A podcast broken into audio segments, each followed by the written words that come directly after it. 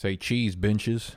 All right, so last week on our Instagram and on Twitter, we posted our top 10 rookie rankings, both running back, wide receiver. Make sure you're following us on Instagram at Big Dogs Fantasy, as well as, you know, the Twitters, which will be linked down below. And these are for Dynasty. These were consensus between myself, Noah, at FB God and Mike at Mike Me Up, two P's, who are handling the bunk bed breakdowns, which are dynasty specific videos that come out every Wednesday. So make sure you're checking them out if you're trying to stay up to date with your dynasty leagues and whatnot. This video today, we're to be talking about my top five rookie running backs for redraft for season long because once you get to like RB14, yeah, they're important in dynasty because you got your rookie drafts and you need to draft some players in the fourth round, right? Today we're talking about season long though. So we put this up on Instagram. I, you know, I went along enjoying my day. I logged bike in a few hours later, bunch of notifications, 62 new hearts. I'm like, yay, people are liking the post. Four comments in my head. I'm like, ooh, perfect. Those comments are definitely saying something like, wow, these rankings are so good perfect, literally nothing wrong with them. I have exactly the same top 10. I've been in the fantasy football space for a little while now, and literally no one has ever disagreed with something I've said before.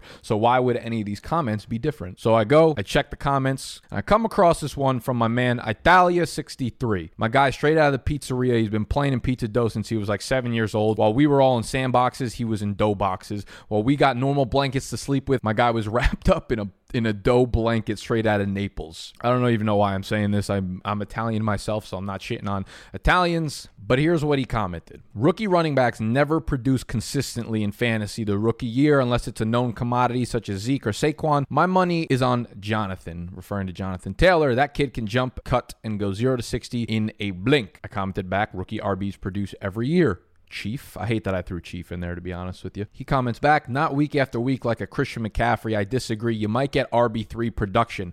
He makes a great point, though. No rookies produce like Christian McCaffrey because nobody fucking produces like Christian McCaffrey. He is one of his own kind. He literally just had like the best fantasy football season of all time for a running back. Of course, you're not going to get production out of a rookie like Christian McCaffrey because you're not going to get a production out of a fucking veteran like Christian McCaffrey. Obviously, I'm not going to stand for this. Since I'm really fucking annoying, I had to go back and check out all the big facts and I wanted to see how consistent they were or how many in terms of volume we can kind of expect to produce year over year. So I whipped up this little chart for y'all. What I did was I looked at the rookies over the last five years 2019 back through 2015. I listed them and I wanted to take all of the top rookies, all of the rookies that have finished as an overall top 24 running back, or in terms of points per game, they were a top 24 running back. And on the top there, don't be a dick. Obviously, it's supposed to say Miles Sanders, Josh Jacobs, and David Mont. Montgomery. Here's what the numbers tell us. We have a lot of RB1s. We have a lot of RB2s. So these are better than just RB3 production, my friend Italia.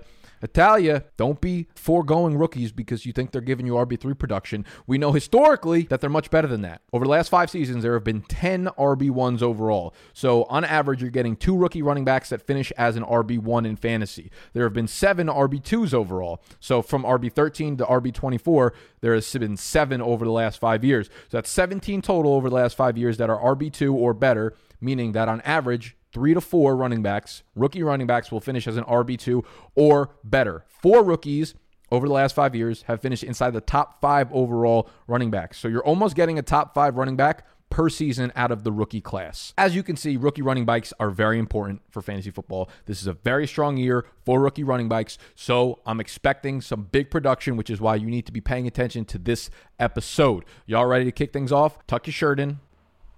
Stop yelling. Let's hit the intro.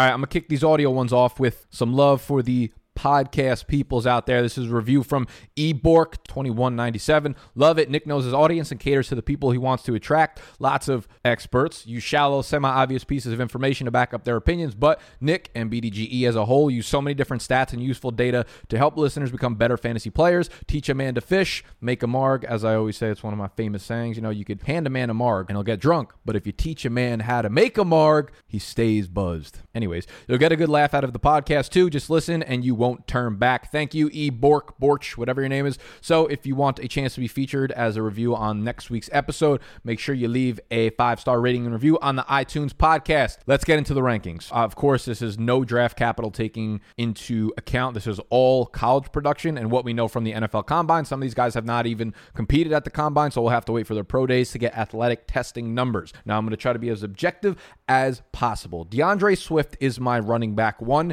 He has the best odds per Vegas to be the first running back off the board. I believe he's like almost minus 250 or 300. So he's a pretty heavy favorite to actually get picked before Jonathan Taylor. When I look at Jonathan Taylor, and we'll dive into him after this one, Taylor is probably a really solid bet to get 300 touches his rookie year wherever he goes. So he probably has the best mix of floor and ceiling among any of these rookie running backs. But DeAndre Swift out of Georgia is an absolute stud. He has everything, every part of his game just screams elite fantasy producer at the next level. When I look at rookie running backs, there are a few boxes I want to be checked before I kind of write them off as like, yes, these guys are going to be fantasy producers despite their situation if it's a bad one that they're put into. So, size. Look at DeAndre Swift, 5'8, 212 pounds. Now, that's not necessarily big, right? 5'8 is short. 212 is a good size for running back, especially the way that running backs are tailored nowadays. You have Jonathan Taylor tailored like a freak, right? He's like Adrian Peterson. He's basically a light skinned Adrian Peterson. We don't need it. Most of the running backs that we see succeed nowadays are not 225 plus pounds. So DeAndre Swift, 5'8, 212, do not be deterred by his size. That's still 87th percentile in terms of BMI. And you look at some of the other running backs that weigh in in that 212 to 215 pound range or even lighter are pretty damn good at fantasy football. You have Christian McCaffrey, Dalvin Cook, Alvin Kamara, Miles Sanders, Aaron Jones, Austin Ekeler, Melvin Gordon, Kareem Hunt. So we look at size. He checks the box for that, especially in terms of what today's NFL running backs looks like. Look at speed. He ran a 4.48 40 yard dash, which puts him in the 80th percentile for weight adjusted speed score. That is so important. Next thing we look at is production. So I want to know that this guy is very athletic relative to other NFL players, right? Because you could watch the film, you could watch the tape and say, oh my God, look at this guy breaking away. He plays faster on tape, he plays faster in the game or whatever. And that might be true. I don't really know the fucking science behind it. But what I know is that when you run the 40 yard dash, your long speed is relevant to every other single player who has ever run the 40 yard dash at the NFL combine. So it's telling you exactly how fast you are relative to the guys who did it in the exact same environment, in the exact same experience, in the exact same everything. So that's why I like to use the 40 yard dash. It's not really a big deal for me in terms of like comparing him from one player to another. If it's like 0.03 away from somebody else, but it's it, it's important because everyone is exactly in the same same environment and had the exact same experience doing it. 448 speed for someone that's 212 pounds, fantastic to see. So you like the size, you like the speed, you like the weight adjusted speed score. Next is production. You have to show me that you're good at football. If you're good at football, the numbers will follow. I can't. This is why I've I've been getting more and more away from the people who watch film and the people who grind the tape and want to tell me things like, "Oh, his vision's so good, his contact balance is so good, his, you know, his intangibles are great." And yes, that might be true, but guess what? If your intangibles are that good, it shows up in the box score. If your contact balance is so good, guess what? You're breaking tackles. Guess what? You're averaging 5.7 yards per carry instead of 4.3. If someone has bad contact balance, they're going down quickly, which means that will show up in all these other box scores. So yes, there is time and place for context for everything. But for the most part, numbers and analytics and production take care of the story that's being told behind the intangible kind of thing. When I look at a college running back, I won't put this in, in, in black and white because we'll we'll learn from Josh Jacobs last year, right? Was Josh Jacobs was definitely was a miss overall because he wasn't like my 101 in rookie drafts, and I would still probably take Miles Sanders over him in dynasty. The reason I didn't like Josh Jacobs is that we never saw him carry the full workload over an entire season, right? He never had a year where he had 200 touches or whatever. He never had a year where he went off for like 1,300, 1,500 yards what I want to look for is that 1500 yard from scrimmage season. And he actually never eclipsed 1500 yards, but this previous year he had 1434 yards. 2019, he got a shoulder injury in like week 12 and from that point on he had like 12 cumulative carries over the next 3 or 4 games. So had he had like one normal game over the last 3 or 4 games, he would have crushed that 1500 yards from scrimmage mark. So 1434 is close enough. It tells me that he can play at that high of a level production over a consistent long period of time. That checks that box. The next thing I want to see is yes, yes, you can have production, you can have the 1500 yards from scrimmage, but what happens if you're AJ Dillon? You're getting 400 carries in order to do so. So I want to see efficiency against good defenses. 6.6 career yards per carry versus SEC defenses. That's all I need to see in terms of efficiency. When you look at elusiveness and broken tackle efficiency, shout out to the boys over at Sports Info Solutions who have advanced metrics up on their website and they gave us access access to it. So yards after contact per attempt, 3.7 yards after contact per attempt, camp tied for seventh in the country among 121 qualified running backs. Broken tackle rate over the career, 23%. It's not elite, but that is 36th among 121 qualified running backs, still in the 71st percentile. So yards after contact, he is tough, right? These are where the analytics come in. You could say someone's tough and he grinds for the extra yards, but show me that yards after contact number and tell me that it's among the best in the nation. Top seven for DeAndre Swift. Broken tackle rate, 23%. Good enough because he encapsulates what you need on all three downs. The receiving game production is the one thing that separates the guys who have a nice floor with a really good ceiling. His receiving game production, he had a 32 catch season his sophomore year, which was all I needed to see. Then he follows it up with another 24 catches this year. So DeAndre Swift, size, speed, elusiveness, receiving production, production in college. Like he checks every single box and he's going to get the draft capital. Guys, I can't hammer this home enough. Draft capital is so important because it indicates how much opportunity you're going to be given your rookie year. If you're not a day one or day two pick, which means in the rounds one, two, or three in the actual NFL draft, you're going to be facing an uphill battle. If you're a round three pick, you're even facing an uphill battle because you look at the guys who were round three picks last year. It was like Devin Singletary, David Montgomery, Alexander Mattison. All of them had to compete for the starting job job, right? Devin Singletary didn't get it until like week 10. David Montgomery didn't get it until like five or six weeks into the season. He wasn't very good. Alexander Mattison never got it. So I'm telling you, as soon as you get past like rounds one and two, and arguably three, you can compete for the starting job, but you're most likely going to be in an RBBC if you're a round three pick. Anything after that is complete dart throw, and you're being very, you're not being objective. I'm telling you, if you're outside of the first two rounds or first two days, which is the first three rounds, peel back a little bit on the running backs, especially for redraft. So they need to be picked early, and that's what DeAndre Swift is going to be. He's likely going to be the first running back off the board, probably in the first round. So first round draft capital plus his talent, man, give me DeAndre Swift all day. The way this guy cuts is I don't even know how to explain it. It, it he stops on a uh, literally stops on a dime. He's like his stanky leg would make fucking Chris Brown jealous in his peak when he was really breaking shit down. The best way I could uh, describe DeAndre Swift is that if this was Madden, every one of his ratings, like elusiveness and spin and power and speed and awareness and agility, would all be over 90. They'd all be probably like from that 93 to 95 range. I don't know if anything would be necessarily elite,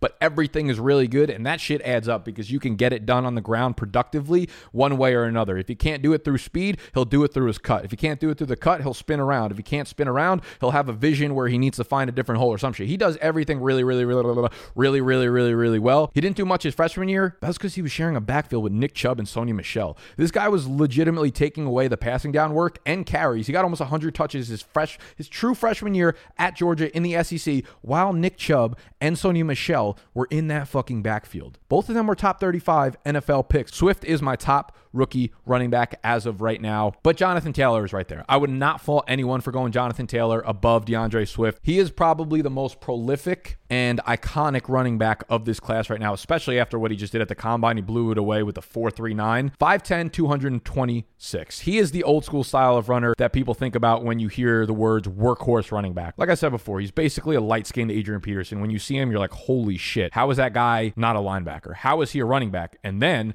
he fucking blows you in the face for 200 yards on the ground. Little fun fact about Jonathan Taylor. He actually originally committed to play at Rutgers. He was going to be the running back at Rutgers. He eventually decommitted and went to Wisconsin. I don't know. I just feel like anytime you hear anything about, if you're from New Jersey, anytime you hear anything about New Jersey, I guess in particular, you just have, you, you feel like a sense of pride, even though this is like an anti-pride thing because he decommitted from us. So fucking Jonathan Taylor. You could have went to Rutgers and been epic and probably would have ended up like, as like a six round pick. The story behind Jonathan Taylor is his production is just absurd. This guy was getting touches at Wisconsin like a hot girl at a club. Three years at Wisconsin, the guy went over 300 touches in all three years. 307, 315, 346. He went over 2,000 yards from scrimmage in all three seasons, averaged 18.3 touchdowns per season. When you look at his profile, like from the athletic standpoint, it is fucking absurd. What he did at the combine almost didn't make sense mathematically. Weighing in at 226 pounds, he ran a 4.39 40 yard dash, 99th percentile for weight adjusted speed score. He topped 150 yards from scrimmage in 20 games. In 20 of the 41 games he played in, he was over 150 yards from scrimmage, dating back to his true freshman season. He's gone over 200 yards from scrimmage in 13 games, 32%. So one out of every three games that Jonathan Taylor stepped on the field at Wisconsin, he was going over 200 yards from scrimmage. With people that don't like Taylor, or for some reason they're like dropping chopping down the rankings, it's so nitpicky that. So when I'm looking at the concerns, I, one of the articles I wrote in the Dynasty Rookie Guide that Big Dogs produces each year. Last year was the top five running backs coming into 2020, and this was prior to last season. So in this year's guide, I will write an article top five running backs in the 2021 class. For Taylor, my only concern was the pass catching work, right? Because he had eight receptions his freshman year, he had eight receptions his sophomore year. I was like, I'm going to need to see something a little bit more to let me know that he's going to stay on the field on third downs at the next level. He did that this year. 26 receptions, 252 yards, 9.7 yards per reception, five receiving touchdowns. I'm good right there. And he actually ranked 14th in the country in yards per route run per PFF's draft guide, which is fantastic. So again, I'm good there. A lot of people are concerned about the workload, which is, you know, not crazy because he comes out of college with almost 970 touches to his name, but the guy never never dealt with injuries. It's not like he slowed down at the end of the year. He was still going for 200 yards from scrimmage games in weeks 11, 12, 13. So he never slowed down. The workload was never too much for him. And plus, this video is more for redraft or season long, so you're not worried about what's going to happen. If you're concerned about dynasty and the number of touches he had, I can understand that. He was someone who had a billion touches in high school as well as college. So those will add up over time. But for this upcoming season, I don't see many paths in which he doesn't have at least like 280 touches because he's going to be one of the first running backs off the board. He'll probably be the first one off the board right behind DeAndre Swift. So he's going to have the draft capital. The other nitpicky thing is like he's not shifty enough. He doesn't wiggle enough. He's not like elusive enough. I'm like, grow the fuck up. This guy shifted his way to 2,000 yards from scrimmage all three seasons. Like, what are you talking about? When you have that kind of combination of just like size and speed, you have the luxury. Of, you don't even need to be that elusive because one-handed tackles are are not getting you, so they almost perform as your juke move for a normal running back that would get tackled by some wimpy tacklers. And when you look at the numbers, yards after contact per attempt, 3.7 was tied with DeAndre Swift for top seven in the country. Breakaway runs, all that shit. I mean, broken tackles. He was top three basically in the country in every category. Dude is a beast, and depending on his draft capital, unless something happens where he drops like the bottom of the second round or like in the third round, there's probably going to be good money on him being a first round pick this year in 2020 fantasy drafts. All right, so we got DeAndre Swift, we got Jonathan Taylor. Now, number three, four is where it starts to get very interesting because people are going to have different takes for these guys. And as I brought up, one of the articles in the Dynasty Guide that we will be putting out this year is top five rookies to be paying attention to for the 2021 class.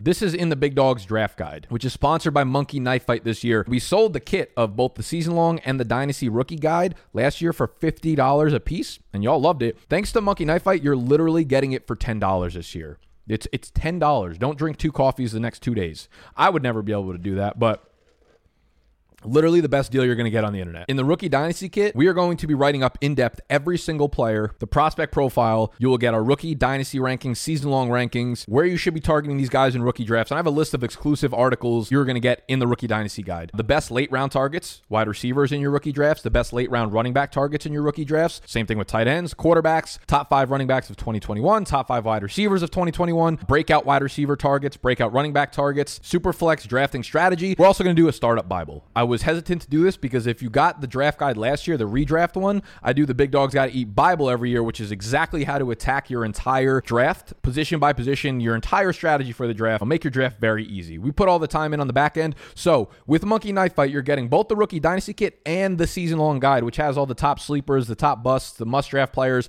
for your regular season long guide. So there's, there's just so much fucking value packed into this.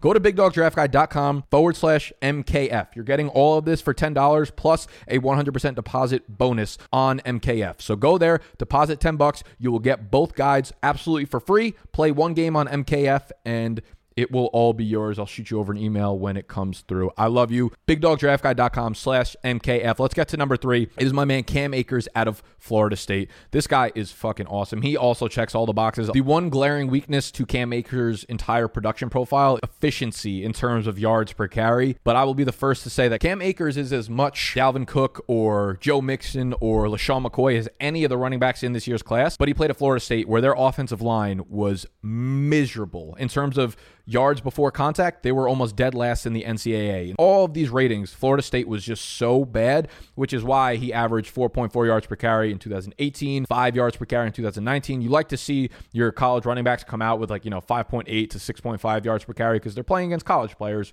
when at the NFL they're going to be playing against much faster defenders. But in terms of Cam Akers as a player, he checks all the other boxes. 5'10, 217, so he's got great size. 4'4, 740 puts him in the 89th percentile for weight adjusted speed score. He's only 20 years old right now. Cam Akers, like when you if you watch the combine at all, the foot drills, the agility drills, I, I don't know if I've ever seen anything like it. His feet are so fu- he's going to be so good if they put him into a good offense. If he lands in a good situation, there's a very real chance that Cam Akers could end up being the RB1 in rookie drafts. If he goes to like Atlanta, if he goes to like Kansas City or something in round three, those are prime opportunities for a running back to compete for the absolute workhorse role. Cam Akers is just so good, man. He's got size, speed, weight adjusted athleticism. He went for over 1,100 yards his freshman season. He went for almost 1,400 yards this year, plus 18 touchdowns, 30 receptions this year. So he checks all the boxes except for the efficiency. But again, I'm, I'm telling you, if you've heard nothing about Cam Akers, the only thing you need to know is just how bad the Florida State offensive line really was. Cam Akers looks like every bit of a stud at the next level. And I'm really excited to hopefully get him at a value in fantasy drafts this year. I might strictly draft rookie running backs, to be honest with you. Running back number four should be no surprise to you that he's still on this list right now. J.K. Dobbins out of Ohio State. He is, he could have e- just as easily been where DeAndre Swift is, but a couple red flags came up. Dobbins did not participate at the combine except for the bench press for whatever reason. He wanted to wait for his pro day. Dobbins weighed in way lighter than I expected him to. 5'10, 209 pounds. So he's really teetering with that workhorse size, man. 209 pounds. Yes, we've seen running backs have success, but that doesn't scream out 25 touches a game kind of size. And that's what makes me nervous for J.K. Dobbins. Now, his athleticism, while he did not test at the combine, we've had numbers historically dating back to high school, dating back to some of the days at Ohio State when they had different athletic performances. He should be one of the most athletic running backs in this class, but we didn't get to see it. So we don't know that for sure. For right now, Dobbins, I would say this is the top tier, right? Those four guys are in their tier together, and how you want to mix up those rankings, completely up to you. And depending on draft capital and depending on team situations, I think that any of these guys can really go in spots one through four. So Dobbins is definitely in that tier, but the fact that he weighed in only at 209 pounds makes me a little bit nervous. And the fact that he did not participate in any of the combine drills makes me nervous too. So we'll have to see what he comes out with as a from the pro day. But everything on film, realistically to me, he looks like a he looks like a Josh Jacobs if you fucking slam the upgrade button. The dude is bruising. He's explosive. Production profile is absolutely there. He showed that he can handle the workload over the course of the season against real legit NCAA defenses. Coming out of high school, this is a fact from my man Ray GQ. Go follow him on Twitter. Dobbins had the single highest SPARQ score of any offensive recruit in the entire country. So again, the athleticism is there. And in terms of like burst and breakaway speed, he might not look like someone who has it, but he had three separate 60 yard touchdown runs this year. He also had seven touchdown runs of 25 plus yards. So he's got that breakaway speed. He's absolutely a natural pass catcher, as you could see in his production profile. Three straight seasons of at least 22 receptions. So 71 receptions on his college career, averaging over 10 yards per reception in each of the last two years. So very involved in that aspect of the game. Very natural, should flow and be a, a complete asset for him at the next level. Dobbins is a guy that I really, really like, but it, it's almost like just picking your poison. It's like who of these guys has the most red flags in a sense? Like they're all so good. They're all great. They're all top tier rookie running backs. And all all four of these guys would have been the 101 last year, in my opinion. It's just like picking and choosing and nitpicking, like who has the most weaknesses. None of them have big weaknesses, but I would say Dobbins, based on his size and the fact that he didn't test and we don't actually know how athletic he is, would be my 104 here. Then the tier breaks, and I could see a lot of different guys going as the running back five here. If you're someone who doesn't love analytics and you're more of a tape guy, I could see you throwing Zach Moss here. He has moved down my board considerably after running a 4.65 at the combine. We love Antonio Gibson here at Big Dogs, but Gibson, we don't really know what his position is going to be. Played some wide receiver, played some running back. He only had 71 touches last year, albeit it went for 1,100 fucking yards from scrimmage. Memphis coaching staff, what is you doing? We love Antonio Gibson, but we don't know where he's going to go in terms of draft capital. Ke'Shawn Vaughn's got workhorse size and proved to be pretty athletic as well. But we have Clyde Edwards Helaire here. I will again preface with there is a big tier break between those top four guys and then whoever you have as five. We will stick with Clyde Edwards Helaire. He is a very interesting prospect. And again, if you want want the full rankings, you want the full rookie rankings, dynasty rankings, season long rankings, and everything included in the draft guide, head over to bigdogsdraftguide.com. If you're eligible for the monkey knife fight deal, if you're in one of the states in which you could play, then go to bigdogsdraftguide.com slash MKF to get both guides for literally 10 bucks. I love you. Clyde Edwards Helaire, LSU. When Joe Burrow was asked at the combine who is the best football player he has ever played with, this is who he said. He said Clyde Edwards Helaire, who popped off his junior year on the most prolific college offense of all time. When you're looking at his production profile, you're like, eh, I don't know about this. Did nothing his freshman year, did very little his sophomore year. 2019, 215 carries, over 1,400 rushing yards, 6.6 yards per carry, got into the end zone 16 times on the ground. But the biggest thing right there on this production profile is 55 receptions. That is an unheard of number for a running back in the NCAA. And it's a fantastic thing to see on a on someone's profile because you know that his skill set can translate to all three downs. Now, when he came in at the combine, 5'7, 207 is not necessarily the biggest of sizes. However, it is in the 89th percentile for BMI, but 5'7, 207, and then he ran that 4'6 40 yard dash, which is the 35th percentile for weight adjusted speed score. So he's small and he's relatively slow. That burst score is nice to see, though, in the 89th percentile. He's very shifty. Most people will compare him to a Maurice Jones Drew type. His lateral quickness is so damn good. This motherfucker goes from this side of the room to that side of the room in 0.2 seconds, and you cannot get him. However, when the athleticism isn't there in terms of speed, does he break away runs? Is he big enough to plow over NFL defenders? His size and speed is not really there. So I'm a little bit nervous when it comes to Clyde Edwards Helaire. I also don't know, you don't know if he's a product of this system. Because again, this was the most prolific college offense of all time. In terms of like the outcomes for Clyde Edwards Helaire, I think NFL teams really like him. So I believe he will get pretty good draft capital, if not the end of round two, early round three. He will definitely be in the starting role conversation when he gets to the NFL. What are his outcomes? He could end up being like a, a pass catching back in the NFL and getting some carries, right? He could be, I know I've heard Matt Kelly talk about as like a pumped up James White, and that's not what you really want if you're going to be using a first round pick on him in rookie drafts. Do I think he has a ceiling? Yes, I do. I think he could be similar to like a Devonta Freeman, right? Devonta Freeman had those couple of years back in Atlanta, like 15, 16, I think it was, where he popped off. He had the, literally the number one overall running back year for fantasy. That year, albeit was the year where all of the running backs pretty much died, all like the top five, top 10 guys pretty much passed away. And Devonta Freeman's numbers normally would have been like, you know, RB7 or 8 in fantasy. Do I think Clyde Edwards Helaire has the outcome of a ceiling of RB1 seasons in his future? Absolutely. I think it's possible. Do I think he has RB1 overall upside? No. Whereas the top four guys above him, I think in the right situations could absolutely exceed expectations to the point where they are the RB1, RB2 overall in fantasy on a good year. So Clyde Edwards Helaire, I think the range of outcomes is a little bit too drastic for me to really want to invest, you know, the top five. Once we get past these top four running backs, I am going to be looking at the CeeDee Lambs, the Jerry Jeudy's, the Jalen Reagors, you know, those guys before I'm looking at Clyde Edwards Helaire. So if you're in a super flex league, he's probably dropping to the, the latter half of it. Not saying I don't like this kid because I think on tape, right? My subjective take on his tape is that he's a very good running back. He's extremely shifty. He could do things on all three downs that a lot of running backs don't have in their arsenal. So some NFL team, if used correctly, can really exploit these assets that he brings to the football field. But there are some red flags for me. And again, it is the size, 207 pounds, the 4-6 speed. And we've of course we've seen players produce at that speed, but usually they're a little bit bigger and they're in really good situations. And then just the fact that the production didn't come until his junior year. He did almost nothing until his junior year,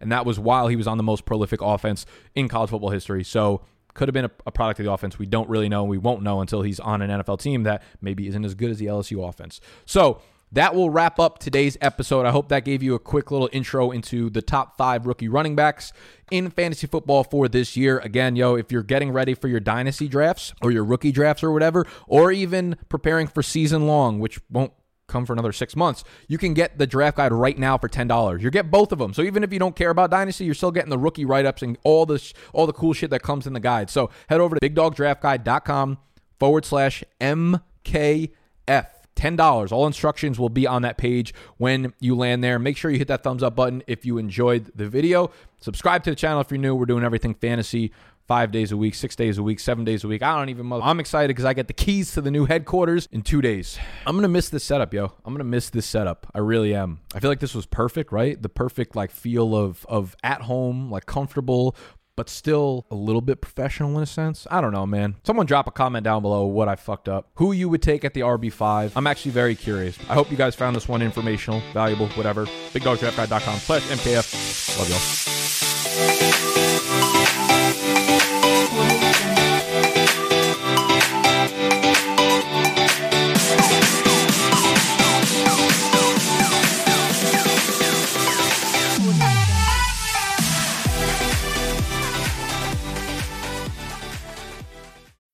When you need mealtime inspiration, it's worth shopping Kroger, where you'll find over 30,000 mouthwatering choices that excite your inner foodie. And no matter what tasty choice you make, you'll enjoy our everyday low prices, plus extra ways to save, like digital coupons worth over $600 each week. You can also save up to $1 off per gallon at the pump with fuel points. More savings and more inspiring flavors make shopping Kroger worth it every time. Kroger, fresh for everyone. Fuel restrictions apply.